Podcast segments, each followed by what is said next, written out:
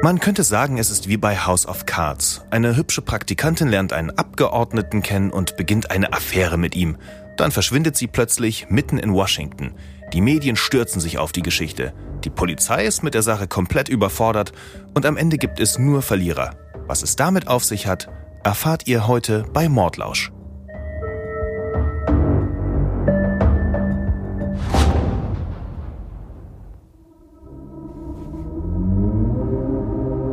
Schön, dass ihr eingeschaltet habt. Ich bin Golna Panahi, Autorin fürs TV. Und ich bin Sascha Schnabel, Fernsehredakteur und Autor. Sascha und ich treffen uns jede Woche, um uns über unsere Recherchen auszutauschen. Wir diskutieren über die Fälle, an denen wir arbeiten und was wir persönlich davon halten. Wir versuchen sie einzuordnen. Und was dabei rauskommt, präsentieren wir euch jeden Donnerstag bei Mordlausch, dem spannenden True Crime Podcast von TLC.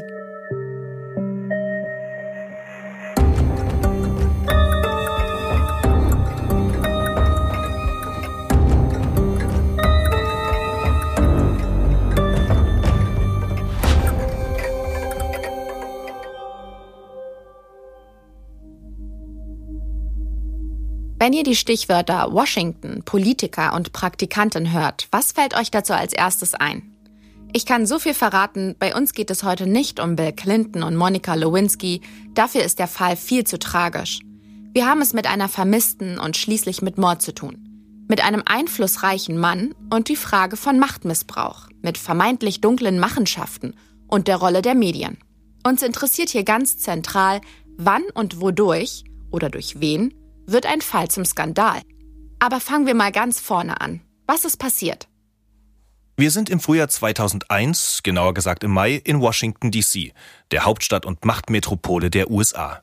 George W. Bush ist Präsident der Vereinigten Staaten und die Welt steht kurz vor den katastrophalen Ereignissen des 11. Septembers. Ich habe in dieser politisch unfassbar spannenden Zeit gerade mein Abitur gemacht und wurde danach zum Grundwehrdienst eingezogen. Von Chandra Levy habe ich erst viel später erfahren. Chandra ist die tragische Hauptfigur in unserem Fall und damals noch Praktikantin in einer Bundesbehörde. Da arbeitet sie in der Pressestelle. Eigentlich ist sie aber an der University of Southern California eingeschrieben und da soll sie jetzt ihren Abschluss machen. Ihre Eltern erwarten sie schon zu Hause in Modesto. Vielleicht kommt der einen oder dem anderen von euch der Name der Stadt bekannt vor. Unser letzter Fall spielte nämlich auch in Modesto. Wer die Folge noch nicht gehört hat, sollte das unbedingt nachholen. Am besten gleich im Anschluss. Aber zurück zu Chandra.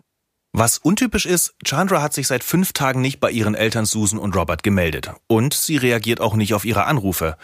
Chandra ist eigentlich sehr gewissenhaft. Deshalb wundern sich die Eltern zunächst und machen sich dann aber Sorgen und verständigen die Polizei in Washington. Die hat eigentlich sehr viele Vermisstenfälle zu bearbeiten, aber äh, die Officers telefonieren dann die Krankenhäuser ab und einer von ihnen fährt auch los zu ihrem Apartment.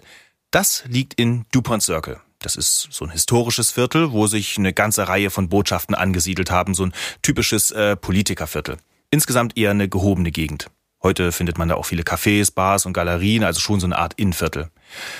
An ihrem Apartment jedenfalls sind keine Einbruchsspuren und auch sonst nichts Verdächtiges zu sehen. Es gibt eigentlich überhaupt keinen Hinweis, wo sich Chandra aufhalten könnte. Klar ist nur, dass eine wie Chandra, also eine der Jahrgangsbesten, nicht zu ihrer Abschlussfeier erscheint und das ohne sich zu melden, das passt nicht ins Bild. Das ist verdächtig. Schauen wir uns aber mal kurz an, wer Chandra Levy überhaupt ist. Chandra wird 1977 in Cleveland im Bundesstaat Ohio geboren. Sie zieht mit ihrer Familie aber schon sehr bald nach Modesto in Kalifornien. Sie hat einen jüngeren Bruder, der Vater ist Krebsspezialist und die Mutter sagt, man hat eine künstlerische Ader. Beide Eltern sind Teil der konservativen jüdischen Gemeinde. Chandra wird von den Eltern als aufgeweckt beschrieben und dass sie ihren eigenen Kopf hat. Für den Fall, nicht ganz unerheblich, ist aber auch, dass Chandra ziemlich attraktiv ist. Sie ist groß, sportlich, lockige, brünette Haare. Wer früher mal Friends geguckt hat, da hätte sie gut reingepasst. Sie interessiert sich während der Schulzeit für die Polizeiarbeit, studiert dann in San Francisco Journalismus und schließlich in Südkalifornien öffentliche Verwaltung. Im Jahr 2000 arbeitet sie an ihrem Abschluss und ergattert eine Praktikumsstelle im Federal Bureau of Prisons, also der US-Gefängnisbehörde. Diese Frau hat Großes im Leben vor, sie ist ehrgeizig, die will Karriere machen. Ihre Eltern sagen, sie will am liebsten zum FBI und ihr Vorgesetzter bei der Behörde in Washington ist auch ganz begeistert von ihrer Arbeit. Ihr stehen sozusagen alle Türen offen. Welche Türen das genau sind, das erfahren wir gleich. Die Frage ist jetzt jedenfalls, warum sollte eine so ambitionierte junge Frau einfach spurlos abtauchen? Ist sie vielleicht Opfer eines Verbrechens geworden? Oder wer könnte damit zu tun haben? Ja, diese Frage stellen sich natürlich auch ihre Eltern und äh, die sind völlig verzweifelt und beschließen dann einfach selbst nach Hinweisen zu suchen. Und dann sehen die sich Chandras Telefonrechnung durch und da fällt den Eltern auf, dass ihre Tochter eine Nummer besonders häufig angerufen hat. Susan Levy, die Mutter, ruft diese Nummer dann einfach an und es stellt sich heraus, es ist der Anschluss vom Büro des Kongressabgeordneten Gary Condit. Dieser Name ist den Levis bekannt, denn Gary Condit hat seinen Wahlkreis in Modesto, also in der Stadt, in der die Levis wohnen. Da wir aber nicht in Modesto wohnen, erzähle ich euch kurz, wer dieser Abgeordnete ist und was er damals so gemacht hat. Gary Condit war 2001, also in dem Jahr, als Chandra Levy verschwand, 53 Jahre alt. Ein schlanker, freundlich dreinblickender älterer Herr mit ergrauten Haaren, einem charmanten, jungenhaften Lächeln. Der hat sehr große, helle Augen und einen wachen Blick, würde ich sagen. Er war beliebt und angesehen. Condit war Demokrat und mit 25 wurde er zum jüngsten Bürgermeister der kalifornischen Stadt Ceres gewählt. Dann bis 89 war er Abgeordneter im Unterhaus der kalifornischen Legislative und ab September 89 hatte er einen Sitz im US-Repräsentantenhaus in Washington, D.C. Also eine astreine politische Karriere. Und man sagt, dass er seine häufigen Wiederwahlen als Demokrat seinem Charme zu verdanken hat. Er hat mit 18 seine Highschool-Liebe geheiratet und zusammen haben sie zwei Kinder. Die Levis fragen sich jetzt natürlich zu Recht, warum ihre Tochter ständig bei einem Abgeordneten anruft. Und Robert Levy hat sich dann die private Telefonnummer von Condit aus dem Telefonbuch herausgesucht und bei ihm angerufen. Der meinte zu ihm, ich bin Chandras Vater und meine Tochter wird vermisst und ähm, fragte Condit, ob er weiß, wo Chandra ist. Und Gary Condit meinte auch, dass er Chandra mal kennengelernt hatte, aber er weiß nichts über ihren Verbleib. Das war's. Die Levis glauben ihm aber nicht und erzählen das der Polizei. Und die hat dann endlich einen ersten Hinweis. Hm, das riecht ja verdächtig nach Sexskandal in Washington. Warum? Ja, weil nicht nur die Eltern die Polizei über Condits Verbindung zu Chandra informiert haben, sondern auch ihre Tante ruft die Ermittler an und die sagt ihnen, dass Chandra ihr eine Affäre mit dem Politiker gebeichtet hat. Hm, und plötzlich ist sie weg? Ja, das interessiert die Beamten natürlich und sie befragen Gary Condit. Aber der weicht aus und meint, er habe sie mal durchs Kapitol geführt und sie in Karrierefragen beraten, als so eine Art Mentor. Mehr aber nicht.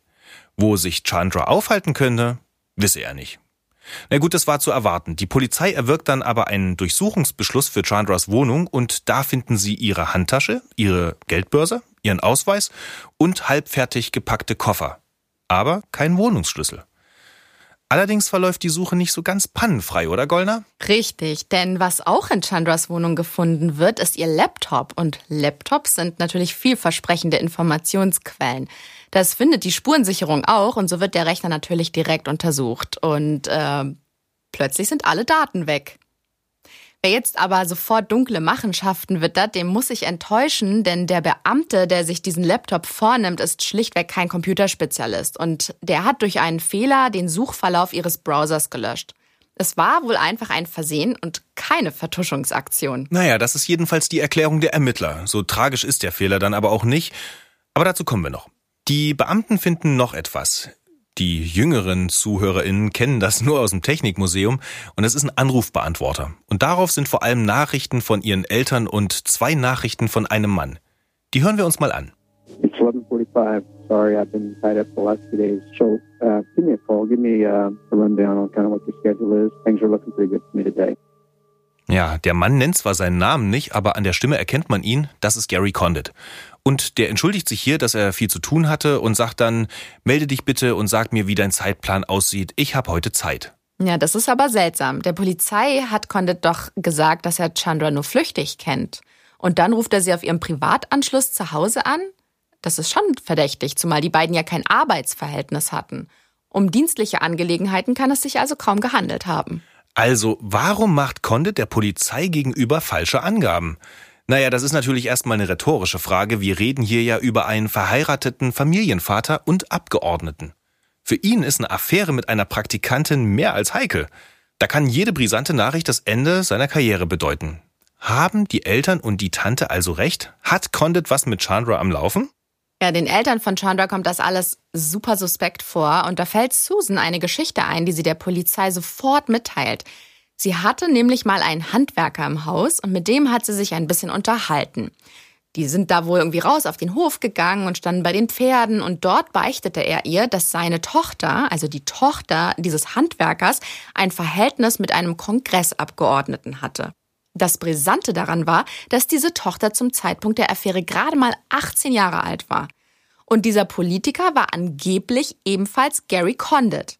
Die Polizei muss natürlich diese Geschichte auf ihre Glaubwürdigkeit überprüfen, aber der Handwerker will sich nicht mehr dazu äußern.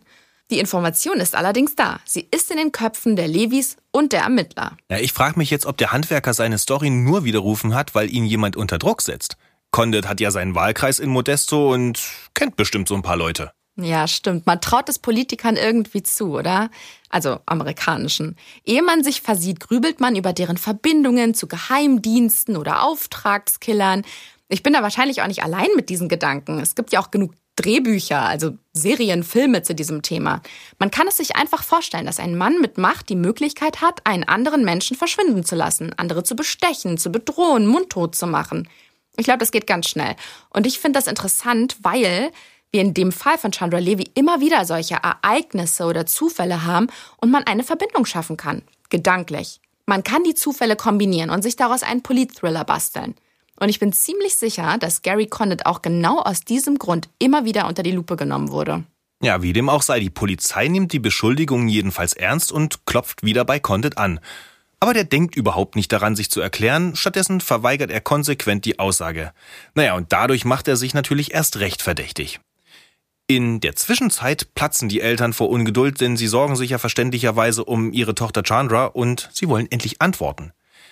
Mein Eindruck ist, die haben sich regelrecht auf Condit eingeschossen. Ja, und dann gerät der Ball ins Rollen. Die Eltern erhöhen den Druck und gehen mit der Sache an die Medien. Wir hören mal zu, was Susan Levy, die Mutter, vor den Kameras sagt. Mr. Condit, würden Sie uns bitte mitteilen, was Sie wissen? Sie dürften eine der Personen sein, die Chandra zuletzt gesehen hat. Ja, und schon ist der Herr Abgeordnete in den Schlagzeilen. Und wie wir alle wissen, Schlagzeilen bedeuten für Politiker nur selten etwas Gutes. Das besonders Pikante an der Geschichte ist, Gary Condit hat sich seinerzeit sehr lautstark zu Bill Clinton und Monica Lewinsky geäußert. Hört mal hin. Wir Demokraten wollen Informationen, hier und heute. Das ist nur im Sinne des amerikanischen Volkes. Tja, wer im Glashaus sitzt, sollte eben nicht mit Steinen werfen. Ja, außer man ist Glaser, ne? Aber Spaß beiseite, man kann es sich denken, die Medien haben sich auf Condit gestürzt. Der wird dann von den Reportern regelrecht gejagt und belagert. Und die Story von diesem vermeintlichen Sexskandal, die verselbstständigt sich. Denn mit Condit wird auch die vermisste Chandra Levy zur Prominenten. Und das wiederum setzt die Polizei unter Druck. Die müssen jetzt liefern. Denn es sind mittlerweile zwei Wochen vergangen und das bedeutet für die Ermittler erfahrungsgemäß nichts Gutes. Ich habe das mal recherchiert. Das BKA gibt zum Beispiel an, dass sich etwa 50 Prozent der vermissten Fälle binnen einer Woche von selbst erledigen. Innerhalb eines Monats sind es sogar 80 Prozent und das heißt auch direkt Erledigungsquote.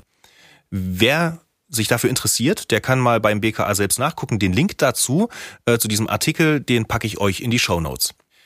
Im Grunde heißt es aber das Ganze nochmal, je länger eine Person vermisst bleibt, desto geringer sind die Erfolgsaussichten, sie wiederzufinden. Und der damalige Chefermittler sagt auch, dass er zu dem Zeitpunkt, also nach diesen zwei Wochen, schon überhaupt nicht mehr damit gerechnet hat, Chandra noch lebend zu finden. Und die direkte Suche nach ihr blieb ja auch zunächst ergebnislos.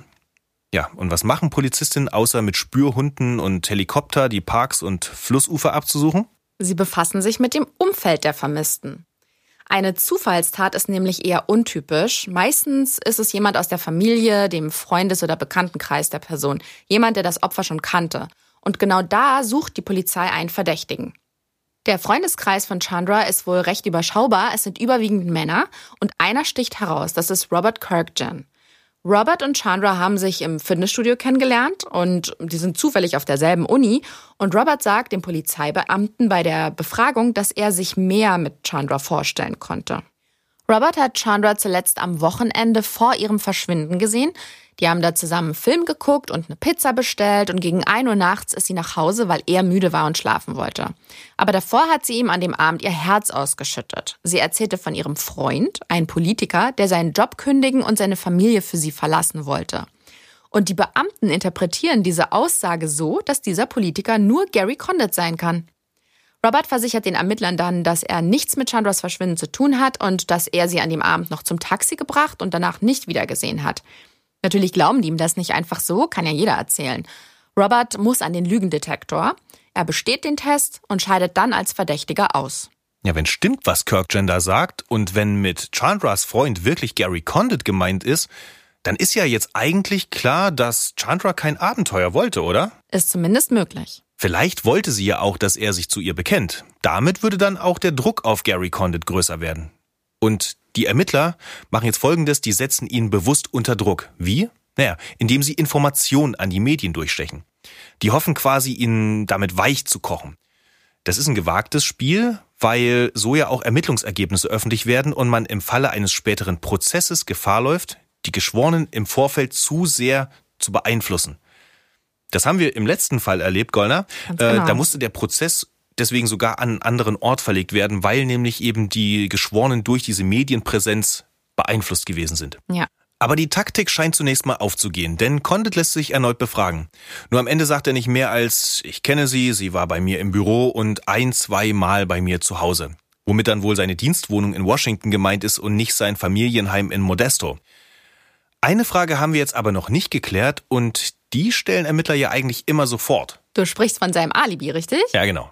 Gary Condit hat ein sehr starkes Alibi, denn an dem Tag, als Chandra verschwand, war sein Terminkalender randvoll. Zum einen war seine Frau in der Stadt und er hatte ein langes Meeting im Weißen Haus mit dem damaligen Vizepräsidenten Dick Cheney. Nach dem Meeting war er in seinem Büro in Capitol Hill. Nur ist das Alibi gar nicht mal so wichtig, weil man zu dem Zeitpunkt ja nicht mehr weiß, als wann Chandra zuletzt gesehen wurde. Niemand weiß, wann sie verschwunden ist. Und zum anderen, und da wären wir wieder bei mächtigen Männern mit guten Kontakten, sollte Gary Condit tatsächlich etwas mit dem Verschwinden von Chandra Levy zu tun haben, würde er vermutlich nicht persönlich Hand angelegt haben. Der würde wahrscheinlich eher jemanden beauftragen. Na, die Polizei sieht das wohl ein bisschen anders und beantragt einen Durchsuchungsbeschluss für Condits Apartment. Den bekommt sie und so nehmen dann Kriminaltechniker sprichwörtlich jeden Winkel unter die Lupe. Da wird nach allem gesucht, was irgendwie in Verbindung mit Chandra stehen könnte oder was auf ein Verbrechen hindeutet. Was zum Beispiel? Naja, man sieht sich den Teppich genau an, ob da Haare oder Nägel oder Blutspuren zu finden sind oder auch die Spüle. Vielleicht ist im Abfluss was hängen geblieben. Blut lässt sich ja nie einfach rückstandsfrei entfernen. Na, frag mal Schotti. Da werden also etliche Proben gesammelt und die müssen dann im Labor untersucht und ausgewertet werden. Und das Ergebnis? Nix, nada, niente. Keine verwertbaren Spuren. Aber dann kommt Kollege Zufall ins Spiel. Ja, und was für einer, denn am Tag der Durchsuchung, das war der 10. Juli 2001, und zwar auch nur ein paar Stunden vor dieser Durchsuchung, hat ein Informant etwas Hochinteressantes bemerkt. Der hat nämlich einen Mann gesehen, der irgendwie verdächtig im Müll rumkramte. Wahrscheinlich hat er irgendwas da drin versteckt.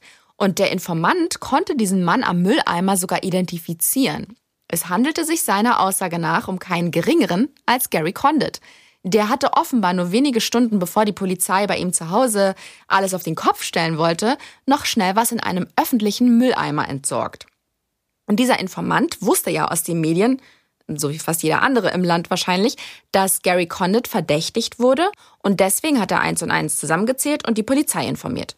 Und die Beamten durchwühlten besagten Mülleimer und fanden eine Uhrenschachtel.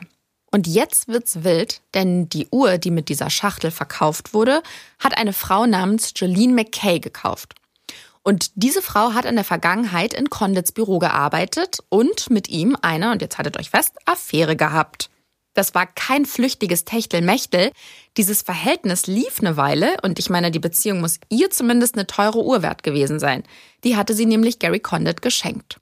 Und mit dieser Frau kam dann die Wahrheit über Gary Condit ans Licht. Der war nämlich in Sachen außerehelichem Sex kein unbeschriebenes Blatt. Er hatte Affären noch und nöcher. Als das mit Jolene McKay rauskommt, melden sich dann auch noch andere Frauen bei den Medien, die angeblich mal was mit Gary hatten. Anne-Mary Smith zum Beispiel. Sie erzählt in einem TV-Interview von Gary Condits sexuellen Vorlieben. Und ähm, sie war wohl mal bei ihm zu Hause und dort hat sie mehrere aneinander geknotete Krawatten gesehen. Und dann fragt sie ihn, wen hast du denn damit gefesselt? Und er, die sind für dich. Das eigentlich Krasse sind aber nicht seine sexuellen Vorlieben, sondern wie er darauf reagiert. Condit versucht dann nämlich Anne-Marie zum Schweigen zu bringen, ließ sie aber nicht mit sich machen. Ja, das ist ja schon mal eine ganz schön krasse Geschichte, aber was hat das jetzt nochmal genau mit Chandra zu tun? Naja, also ich finde, dass die Aussagen dieser beiden Frauen, also von McKay und Smith, die zeigen eine Seite von Gary Condit, die er bisher vehement versucht hat, geheim zu halten. Und es ist jetzt einfach auch viel wahrscheinlicher, dass er auch mit Chandra ein sexuelles Verhältnis hatte. Und sollte das wahr sein, und seien wir mal ehrlich, es spricht ja schon viel dafür, ist das ein klarer Fall von sexuellem Fehlverhalten.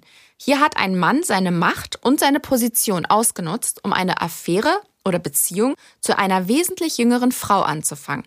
Und dabei ist nicht der Altersunterschied das Problem, ausschlaggebend ist das Machtgefälle. Chandra war ja eine junge Studentin, die war kurz vor ihrem Abschluss, sie wollte Karriere in Washington machen. Und Gary Condit war ein erfahrener, gestandener, reifer, älterer Mann, der es in Washington bereits weit gebracht hatte. Ja, und wer sagt uns denn, dass nicht vielleicht dieser Condit sogar seiner Geliebten den Praktikumsplatz besorgt hatte? Den Gedanken hatte ich auch. Er wäre zumindest in der Lage gewesen, ihr Steine in den Weg zu legen. Es lag meiner Meinung nach in seiner Verantwortung, so ein Verhältnis nicht einzugehen. Mal ganz abgesehen von der Tatsache, dass er verheiratet war und seine eigene Frau bestimmt tief verletzt hat mit seinem Betrug. Stattdessen hat er sich nur darum gesorgt, dass die Verhältnisse nicht rauskommen, damit sie seiner Ehe und vor allem seiner politischen Karriere nicht schaden können. Er war praktisch ein Wiederholungstäter. Jolene McKay war ja sogar eine ihm unterstellte Mitarbeiterin in seinem eigenen Büro. Und diese Frauen hatten auch noch ein strenges Protokoll einzuhalten. Und von diesem Protokoll wusste zum Beispiel Chandra Levis Tante. Die hatte ja der Polizei gesteckt, dass sie von Chandras und Garys Beziehung wusste. Das hattest du vorhin schon erzählt. Genau. Sie kannte alle Details, weil sie Chandras Vertraute war. Condit hatte einen Haufen Regeln für seine Liebschaften. Zum Beispiel, wenn Chandra und Gary Condit in einem Fahrstuhl zusammenfahren und jemand dazusteigt, muss sie auf der nächsten Etage aussteigen. Und wenn sie sich treffen, darf sie niemals ihren Ausweis mitnehmen, damit sie anonym bleibt, wenn sie mit ihm ist. Ja, ich kann schon verstehen, wie frustriert die Tante gewesen sein muss, wenn man solche intimen Einblicke in eine Beziehung hat und dann sieht, wie sich einer der Beteiligten, also der Politiker, öffentlich verhält.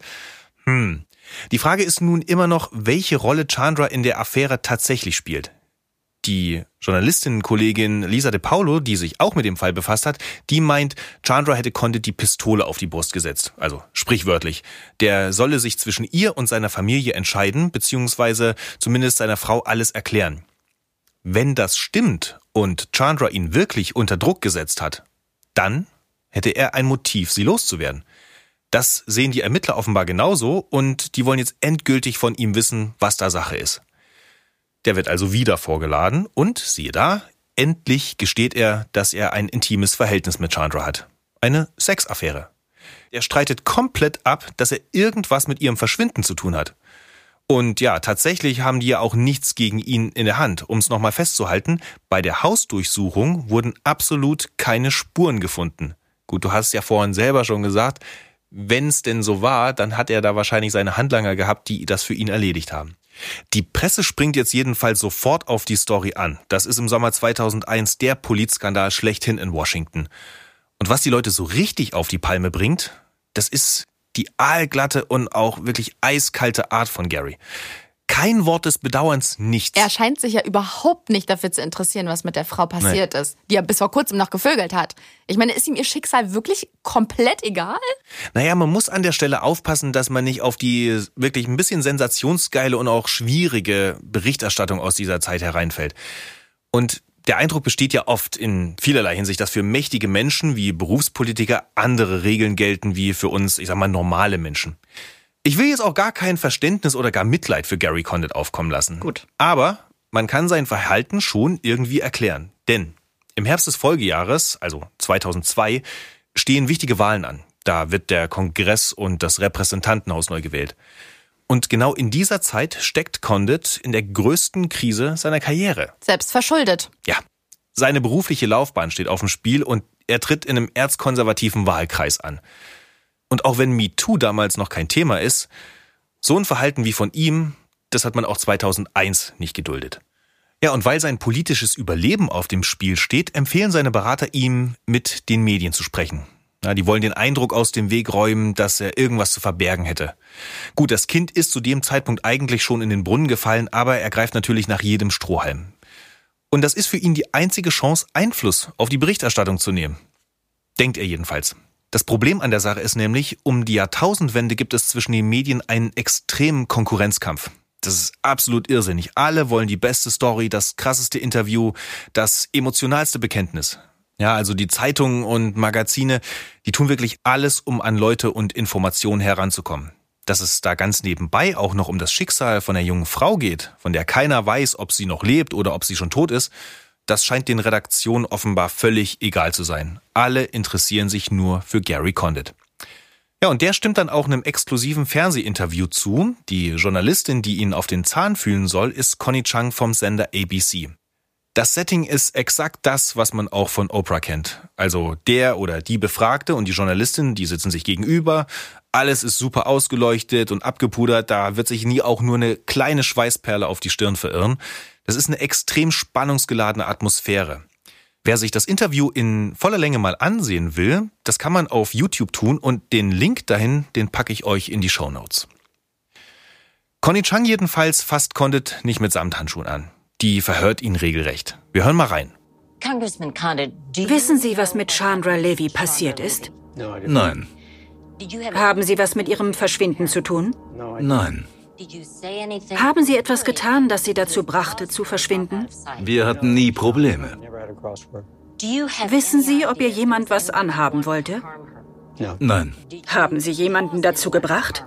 Nein. Haben Sie sie umgebracht? Nein. Dann aber geht's um die Beziehung und Chang fragt ihn, ob er und Chandra ein intimes Verhältnis hatten und er darauf. Ich bin seit 34 Jahren verheiratet und nicht perfekt. Ich habe Fehler gemacht. Ja, und egal wie oft Connie Chang danach hakt, er antwortet immer wieder, er sei nicht perfekt und habe Fehler gemacht. Aber aus Respekt vor seiner Familie und den Levis werde er nicht auf Details eingehen.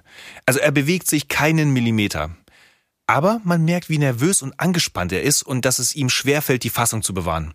Und die Connie Chang, das muss ich mal sagen, die macht ihren Job richtig gut. Sie nimmt ihn richtig in die Zange und er immer nur, nein, ich habe niemanden belogen, ich kann dazu aber auch weiter nichts sagen. Stattdessen hätten alle anderen alles nur falsch dargestellt oder falsch verstanden. Er jedenfalls, er hätte recht und alle anderen nicht. Hm.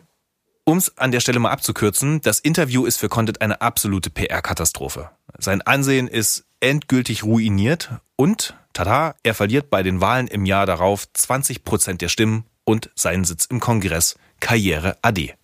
Viel wichtiger ist aber, Chandra ist immer noch verschwunden und es gibt keine Spur von ihr. Die Ermittler arbeiten zwar im Hintergrund weiter, aber dann kommt es zu den Terroranschlägen vom 11. September 2001 und infolgedessen zum Afghanistan-Krieg. Plötzlich ist die Polizei mit Terrorabwehr beschäftigt. Ihr fehlen also schlicht die Ressourcen, um Vermisstenfälle aufzuklären.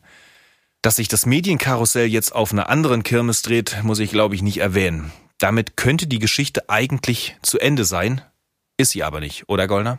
Nein, und du hattest ja vorhin schon Kollegen Zufall vorgestellt, der war auch diesmal am Werk.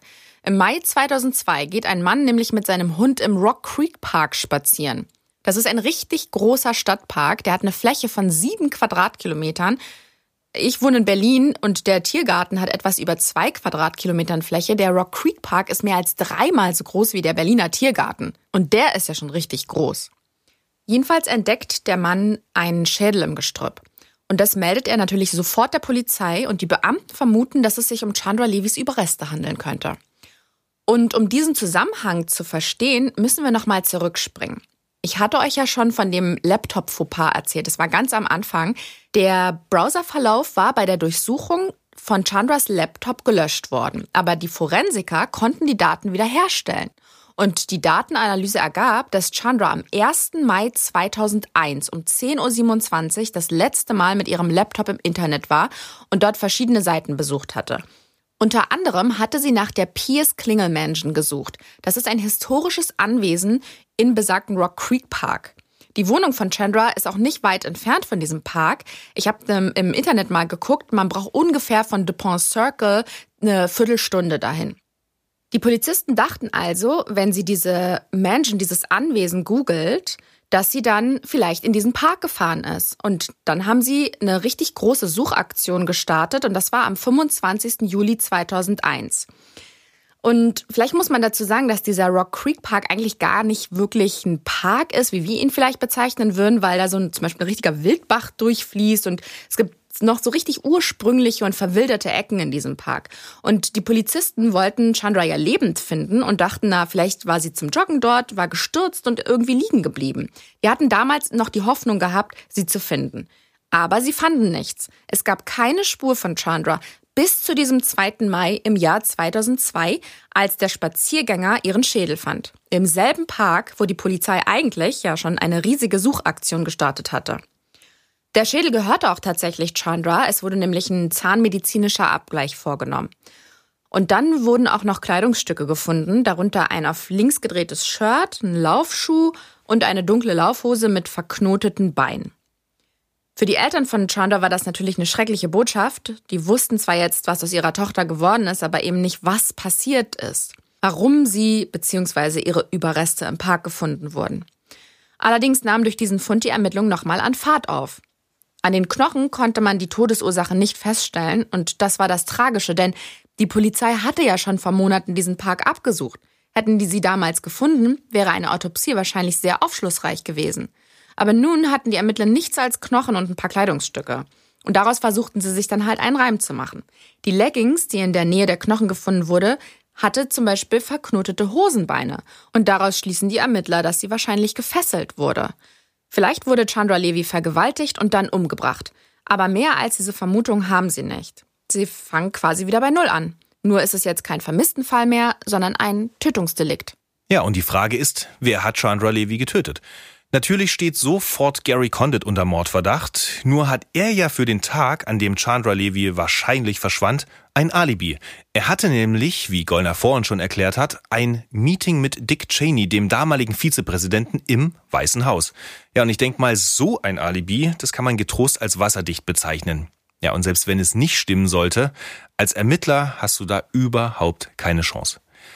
Andererseits ergibt auch die Spurensuche am Fundort keinerlei Hinweise auf Gary Condit. Also es gibt genau genommen überhaupt keine Beweise und noch nicht mal Indizien, dass er mit der Tat irgendwas zu tun hat.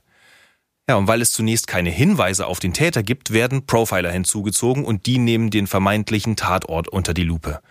Es könnte ja auch zum Beispiel eine zufällige Tat gewesen sein, auch wenn sowas statistisch gesehen sehr selten vorkommt. Aber Kurz nach Chandras Verschwinden gibt es zwei Angriffe auf Joggerinnen im Rock Creek Park. Und zwar innerhalb von sechs Wochen. Beide Frauen erleben etwas Ähnliches, nämlich dass sie beim Laufen einen Mann bemerken, der sie verfolgt. Beide Frauen werden überwältigt, sie wehren sich heftig und können sich zum Glück befreien und entkommen. Eine der Angegriffenen beschreibt den Mann als jungen Lateinamerikaner. Naja, so eine Beschreibung passt auf sehr viele Menschen in den USA, aber die Polizei findet im Park tatsächlich einen jungen Latino, der sich im Gebüsch versteckt. Und dieser Mann heißt Ingmar Guandique.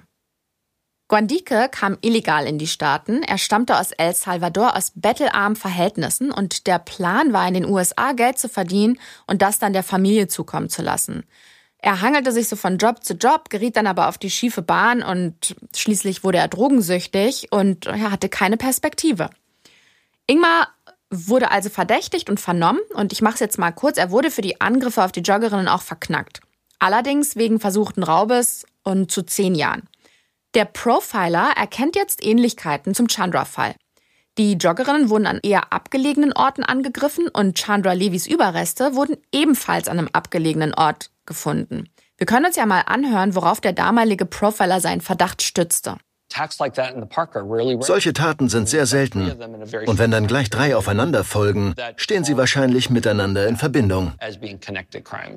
Und tatsächlich, als Guandique eingebuchtet wurde, kommt es dann auch zu keinen weiteren Angriffen auf Joggerinnen in dem Park für eine gewisse Zeit.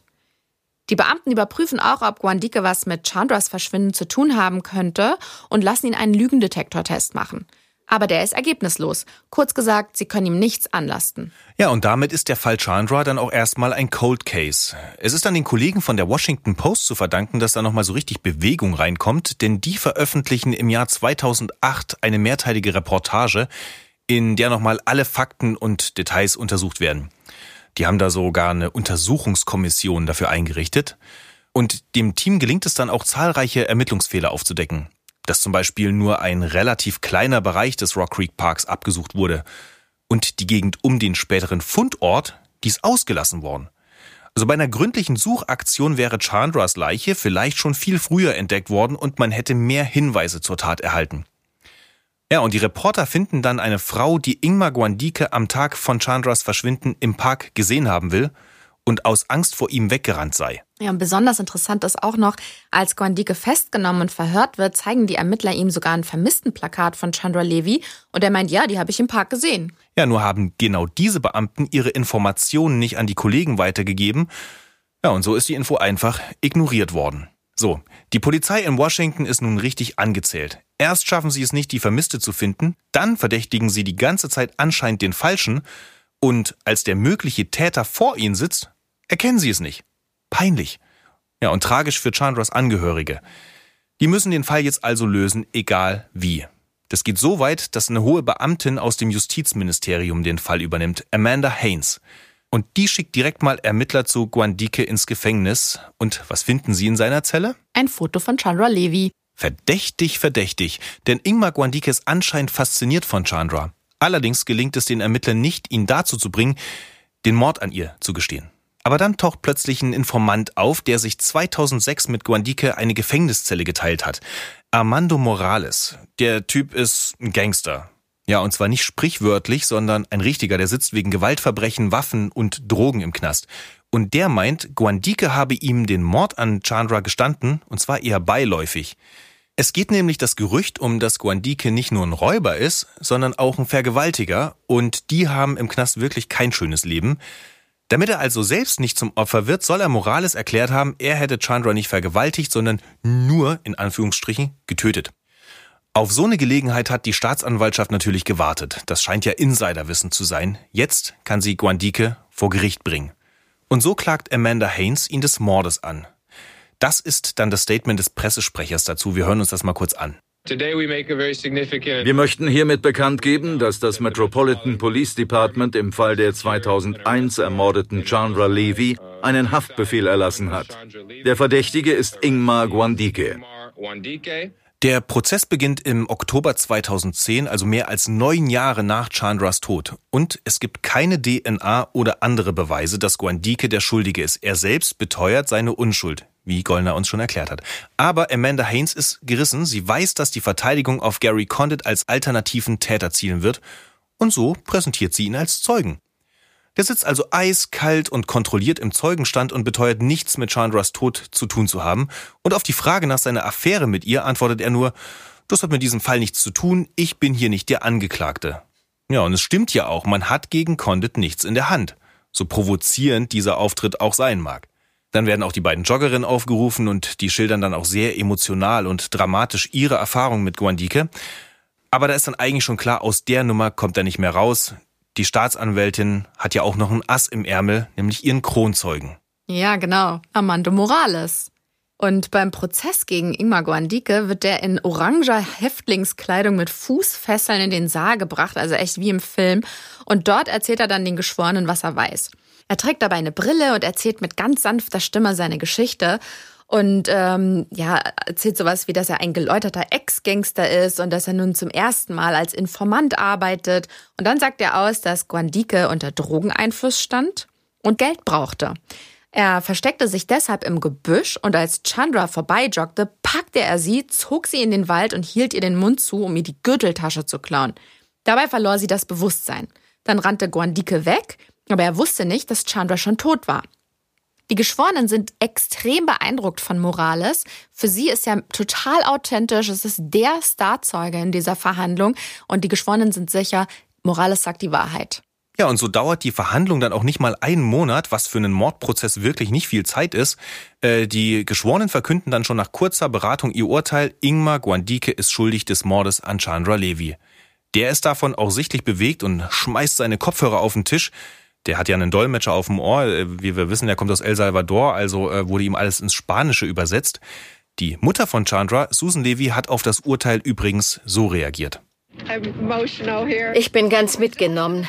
Das Urteil ist zwar gesprochen, aber die lebenslange Strafe habe ich erhalten, als meiner Familie ein Mitglied entrissen wurde. Ja, sie meldet sich dann auch bei der Verkündung des Strafmaßes zu Wort und beschimpft Guandike als abscheuliche Kreatur und Kakerlake, die in der Hölle schmoren soll. Daran sieht man ganz gut, in welcher emotionalen Verfassung die Mutter ist. Aber ist ja auch klar, ich meine, da hat sich über all die Jahre neben der Trauer auch garantiert viel Frust und Wut angestaut. Die Strafe dürfte für sie dann allerdings eine Genugtuung sein, denn Guandike wird zu 60 Jahren Gefängnis verurteilt, auch wenn ihr diese Strafe natürlich die Tochter nicht zurückbringt. Und jetzt? Ist der Fall damit abgeschlossen? Ja, schön wär's. Vor allem die Eltern von Chandra Levi wären sicher froh, wenn dieses Kapitel in ihrem Leben endlich einen Abschluss finden würde. Aber dem ist nicht so, denn mehrere Jahre später meldet sich eine gewisse Babs Proller zu Wort. Die hat sich mit einem Mann angefreundet, der sich plötzlich ziemlich schräg verhält und äh, der Typ nennt sich selbst Phoenix und erzählt ihr von seiner kriminellen Vergangenheit. Und der, der prahlt irgendwie bei diesen Erzählungen damit, dass er jemanden töten kann, indem er ihm ein Messer durchs Auge ins Hirn rammt. Irgendwann fühlt sie sich dann von ihm bedroht und fängt an, dieses, diese Stories vorsichtshalber aufzunehmen. Und ähm, dabei verrät er ihr, dass er mal Zeuge in einem wichtigen Mordprozess war und dass er dem Gericht eine ausgedachte Geschichte präsentiert hat, nur um seine Haftsituation zu verbessern. Und es stellt sich heraus, dass dieser Mann Armando Morales ist. Der hatte Guandike hinter Gitter gebracht und behauptete jetzt, dass alles erstunken und erlogen war. Also ich kürze mal ab. Babs Proller geht zur Polizei und zeigt denen die Aufnahmen. Ja, und damit ist der Moralapostel Morales also als Lügner aufgeflogen. Übrigens haben Guandikes Verteidiger schon im Prozess die Glaubwürdigkeit des Kronzeugen angezweifelt und ja, sie haben Recht behalten. Wie sich nämlich herausstellt, war Morales ein regelrechter Knastspitzel, also einer, der öfters als Informant für die Polizei ausgesagt hat. Und damit hat er im Guandike-Prozess unter Eid gelogen. Weil damals hat er ja gesagt, er wäre zum ersten Mal Informant, ne? der geläuterte Morales, ja, ja. Die Folge daraus, Morales wird überprüft und das Urteil gegen Ingmar Guandike wird fallen gelassen. Was für eine Wendung. Das Überraschende ist jetzt aber, es gibt nicht etwa einen neuen Prozess, wie auch wenn der wichtigste Zeuge als Lügner diskreditiert ist. Nee, Ingmar Guandike soll jetzt abgeschoben werden, zurück nach El Salvador. Stattdessen steht nun wieder Gary Condit im Fokus. Ja, denn der Sexskandal des Politikers wird nicht langweilig und die Anwälte finden auch immer wieder neue Zusammenhänge und Indizien. Und äh, diesmal konzentrieren sie sich zum Beispiel auf seine sexuellen Vorlieben. Die Theorie ist, vielleicht war Chandra Levy bei einem missglückten Sexspiel ums Leben gekommen. Dafür spricht angeblich die Leggings mit den verknoteten Hosenbeinen, die zusammen mit Chandras Überresten gefunden wurde. Ja, was meinst du, hat Gary Condit sie gefesselt, so wie er es mit Anne-Marie Smith, der Flugbegleiterin, vorhatte? Ja, könnte sein. Aber am Ende konnte ihm nichts nachgewiesen werden. Hm.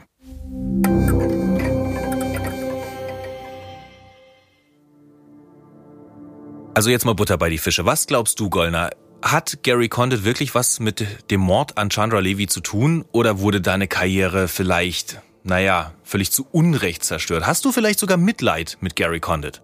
Also ich kann nicht sagen, ob Gary Condit wirklich die Chandra umgebracht hat oder was damit zu tun Klar, hat. das können wir nicht, ja. Aber ich weiß auf jeden Fall, dass mir die Eltern von Chandra wirklich leid tun.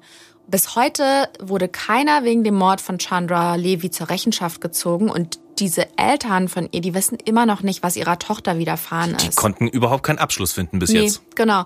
Und man weiß auch nicht, ob Guandike es wirklich war. Aber ich weiß noch, als der beschuldigt wurde, war mein erster Gedanke, ach, da haben sie jetzt doch noch einen Sündenbock gefunden. Einen armen Immigranten, den sie was anhängen können. Und alle glauben das ja auch, ne, weil er ein Klischee erfüllt. Ja, absolut, absolut. Ich meine, du sprichst da ja das Thema strukturellen Rassismus an, in der, der ja wirklich in der ähm, Amerikan im amerikanischen Rechtssystem, in der ganzen Polizei ja wirklich weit verbreitet ist.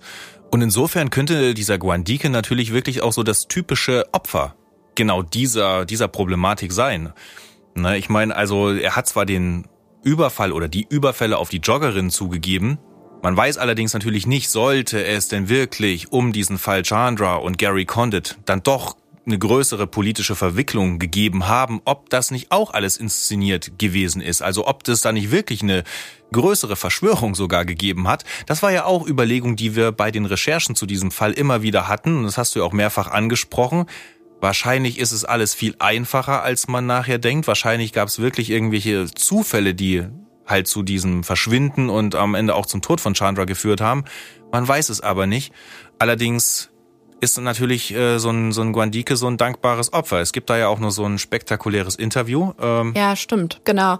Äh, und in dem reflektiert Guandike tatsächlich sogar selbst, was ihm damals passiert ist. Und der sagte dann, ähm, die brauchten einen unbedeutenden Menschen, der von dem mächtigen Politiker ablenkt. Und ich meine, der äh, Gary Connet hat ja dann tatsächlich auch noch beim Guandike-Prozess ausgesagt. Das muss man sich mal vorstellen. Ja, das ist eigentlich eine Frechheit. Ne? Ja, das war ein abgekatertes Spiel. Gary Condit hat eindeutig seine Verbindung genutzt und die Bühne betreten, um seine Weste reinzuwaschen. Leider nutzen solche Männer oft ihre Position aus, um ans Ziel zu kommen. Und das insbesondere gegenüber jungen Frauen. Ja, dieses Machtgefälle ist natürlich ein riesiges Thema und natürlich aber äh, auch in dieser, äh, heutzutage haben wir die MeToo-Debatte. Ich weiß nicht, ob solche Sachen, solche Fälle, dieser Fall liegt ja jetzt 20 Jahre zurück, ob die heutzutage noch so möglich wären, ähm, ob es da nicht viel andere, ganz andere Konsequenzen Auf schon viel Fall. früher für, für, für solche Politiker, für solche Männer gäbe. Ob da nicht auch äh, Personen wie Chandra nicht viel früher an die Öffentlichkeit damit gegangen wären. Ähm, gut, man weiß natürlich jetzt auch nicht direkt, was ihre Rolle in diesem ganzen ja, Spiel also gewesen genau, ist. Genau, wenn man davon ausgeht, dass sie wirklich verliebt in ihn war, dann wäre sie wahrscheinlich jetzt nicht deswegen an die Öffentlichkeit gegangen. Aber ich glaube, dass wenn das rausgekommen wäre heute, dann hätte der schon längst abdanken müssen. Absolut, absolut. Insofern hat natürlich äh, auch so ein Fall dazu geführt, dass wir heutzutage eine ganz andere Debatte führen, ganz andere ja, Debatten. Mhm. Ja, wir haben gerade das schon angesprochen, äh, das Thema strukturellen Rassismus. Heutzutage reden wir da anders darüber. Wir haben anderes Bewusstsein dafür. Gott sei ähm, Dank. Absolut. What a time to be alive. Ja, nur leider nicht für alle. Die Debatte ist aber auch noch nicht zu Ende. Es gibt noch richtig viel zu erreichen. Das und stimmt. vor allem müssen Frauen weiterhin vor solchen Männern geschützt werden. Mhm. Und darum geht es auch in unserer nächsten Folge. Nächste Woche geht es bei Mordlausch um einen wirklich irren Schnauzbartträger, der nicht nur notorisch untreu ist, sondern auch noch die unangenehme Angewohnheit hat, seine Ehefrauen zu töten. Ja, aber der Fall ist natürlich überhaupt nicht lustig, sondern sehr tragisch. Und am Ende steht die Frage, gibt es den perfekten Mord? Wir würden uns sehr freuen, wenn ihr wieder einschaltet. Und mehr Geschichten rund um Mord und Totschlag gibt's übrigens jeden Mittwoch ab 20.15 Uhr auf TLC und auf tlc.de slash true-crime. Da könnt ihr auch die Filme zu unseren Fällen in ganzer Länge sehen. Also, wenn ihr mögt, dann schreibt uns, kommentiert, liked und vor allem abonniert uns. Mehr Infos findet ihr beim Podcast-Dealer eures Vertrauens und bei tlc.de slash podcast.